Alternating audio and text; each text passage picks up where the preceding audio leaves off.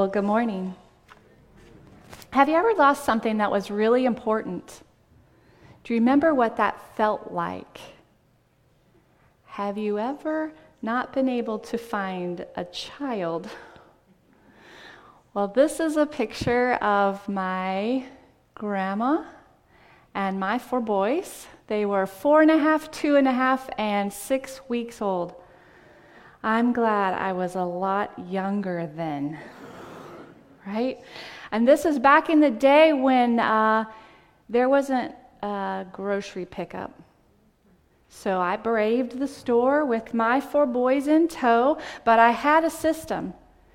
I had a double stroller for the babies, and then the big boys held on to the sides, and I would just get enough food to get us by what would fit in the baskets under the stroller, right? Okay, it was a pretty successful plan until this guy. Anyone remember those M&M displays at the checkout? Well, he was ready for us, but I was not ready for him. In the time that it took me to plop a gallon of milk into the basket and stand back up, one of my little guys was gone. He was so enamored with this big blue guy. I had kept walking and he did not. I could not breathe. Adrenaline raced through my body as I pushed my stroller up the top of every aisle and looked down every row. No little guy. He had vanished. Tears began streaming down my cheeks, and I just bowed my head, stopped right where I was, and begged the Lord, "Please bring my little guy back to me." And I opened my eyes and lifted my head and watched as a woman walked back into the store holding my little guy's hand. She had found him out by our van. He told her that he was done shopping and was ready to go home.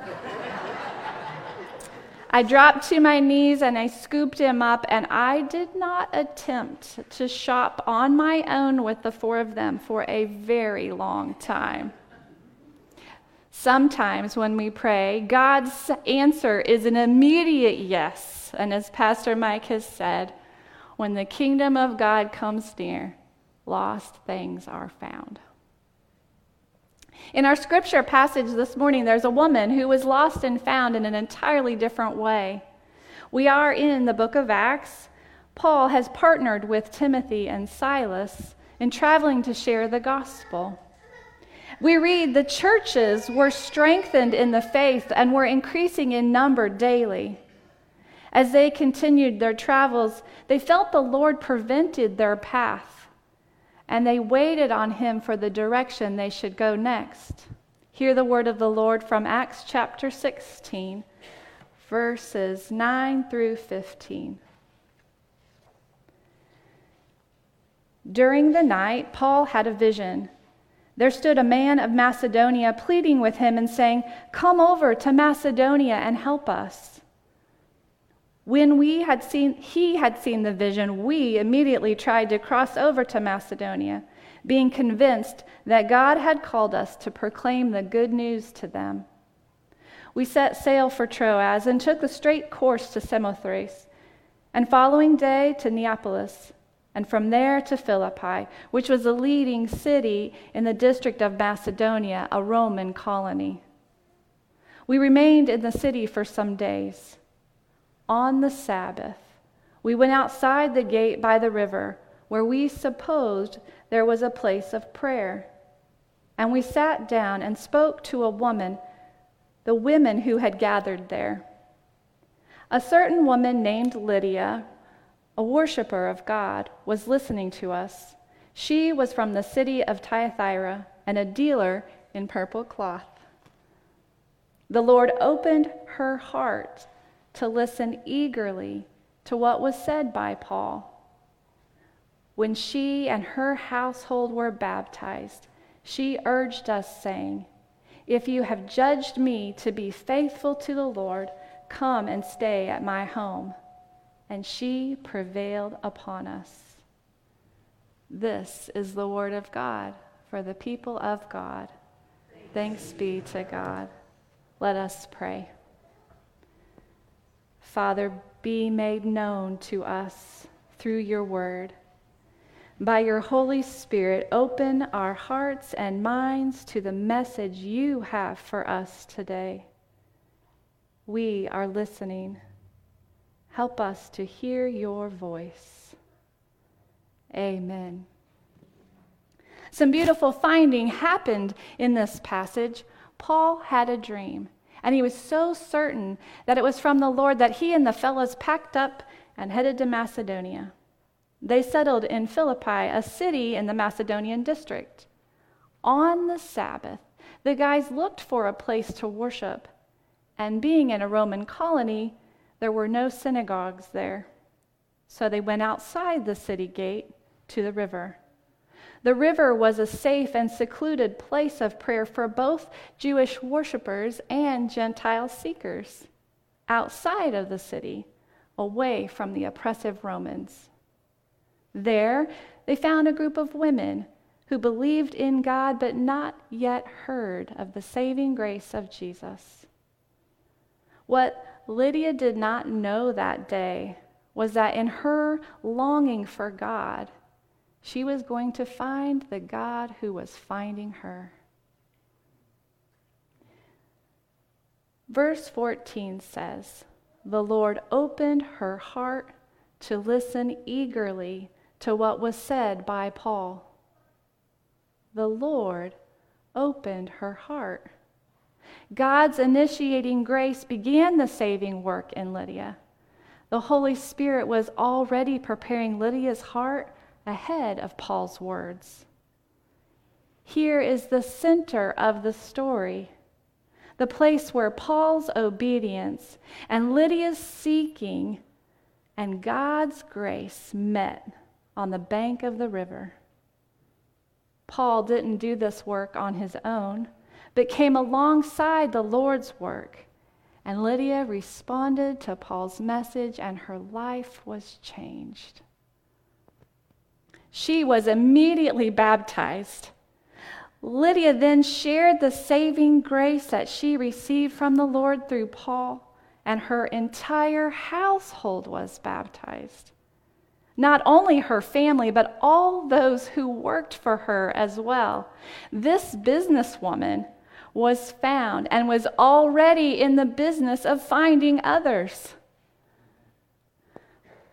This work of God in Lydia, ahead of Paul, takes us back to the work that God did in the younger brother ahead of his return home to the Father, in that Lost and Found series that we've been in the last 4 Sundays. If you'll remember in Luke's gospel, Jesus had 2 kinds of folks listening to his Lost and Found parables of the lost sheep, the lost coin, and the lost son. Jesus knew his audience well. They were sinners and tax collectors. They were Pharisees and religious leaders. He knew how to tell a story that would cause them to see things in a whole new way. They heard about a sheep that was lost, and who left the 99 to find the lost sheep? That's right, the shepherd. They heard about a coin that was lost, and who searched for the coin? The woman. They heard about a son who was lost, and who went to find the lost son? Nobody. That's right, nobody. Nobody went to find the lost son. And the kicker is, those listening to Jesus knew who was supposed to go. How many of us are older siblings? And how many of us have been told it is our responsibility to look after our younger brothers and sisters? Well, for Jesus' audience, multiply that responsibility by 1,000. In that culture, it was the responsibility of the older brother to go find the lost younger brother at his own expense, no matter the cost. It was his job as the heir of the bulk of the inheritance to use what had been given to him to make sure that the family stayed together. He was his brother's keeper. Do you remember those words back in Genesis chapter 4? The Lord said to Cain, "Where is your brother Abel?" "I don't know," he replied. "Am I my brother's keeper?" The Pharisees and the sinners gathered around listening to Jesus. They knew the answer to Cain's question. Dude, yeah. As heir of the estate, the older brother is responsible for the younger. But in the story that Jesus shared, the older son stayed home. He didn't live up to his responsibility. He didn't go. He let the younger son stay lost. So why did the younger brother come home? Who came to find him? Do you remember that moment in the pigsty? And we read that he came to himself. Like Peter and the vision we heard last week from Pastor Mike, that brought him to Cornelius. Or Paul and the vision that he had that brought him to Lydia. It was the Spirit of the Lord who turned the younger son's heart. And he came to himself and he made the walk back home. It was God who was the true older brother, because the older son wouldn't go. In his righteous living, he chose his merit-motivated good work and his wealth over his brother, his possessions over their relationship. His brother's life cost too much, and so does ours. Like the younger son and like the older son, we need a true older brother to seek us, to bring us home. We need someone to rescue us from our love of sin. We need someone to rescue us from our love of doing good to get a reward. And we have him. Jesus is the true older brother.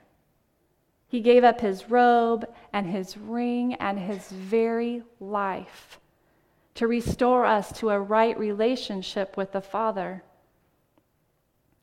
So even when it feels like no one is looking for you, even if it feels like no one cares,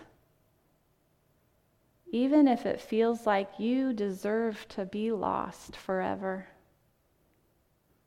Jesus, our true older brother, has found us and is ready to bring us home. For us, the restoration is free. For Jesus, it cost everything. So then what do we do with this new life given us, our restored, freely given, yet costly for Jesus life, the relationship that we have with the Father? We can, in turn, become older brothers and sisters with a full inheritance who are entrusted to partner with Jesus, the true older brother, to seek and to save the lost. Paul was a true older brother to Lydia. In response to what the Lord Jesus did in Paul back in Damascus, Paul gave his life over to being an older brother for those who did not yet know Jesus. Paul shared with Lydia, and Lydia became a champion of the church. Since there were no synagogues in Philippi, it was in her home where the believers gathered.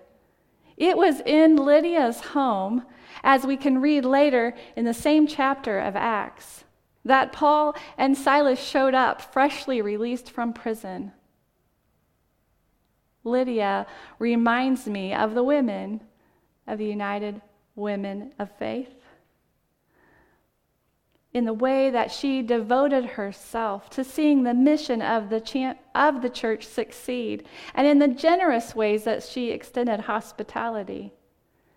God opened Lydia's heart, and she opened her home.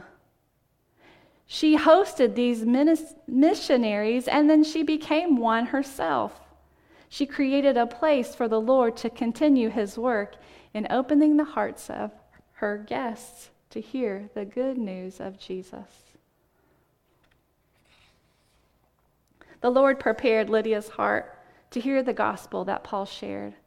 She was restored to a right relationship with the Father, and so partnered with the Holy Spirit to become an older sister for others.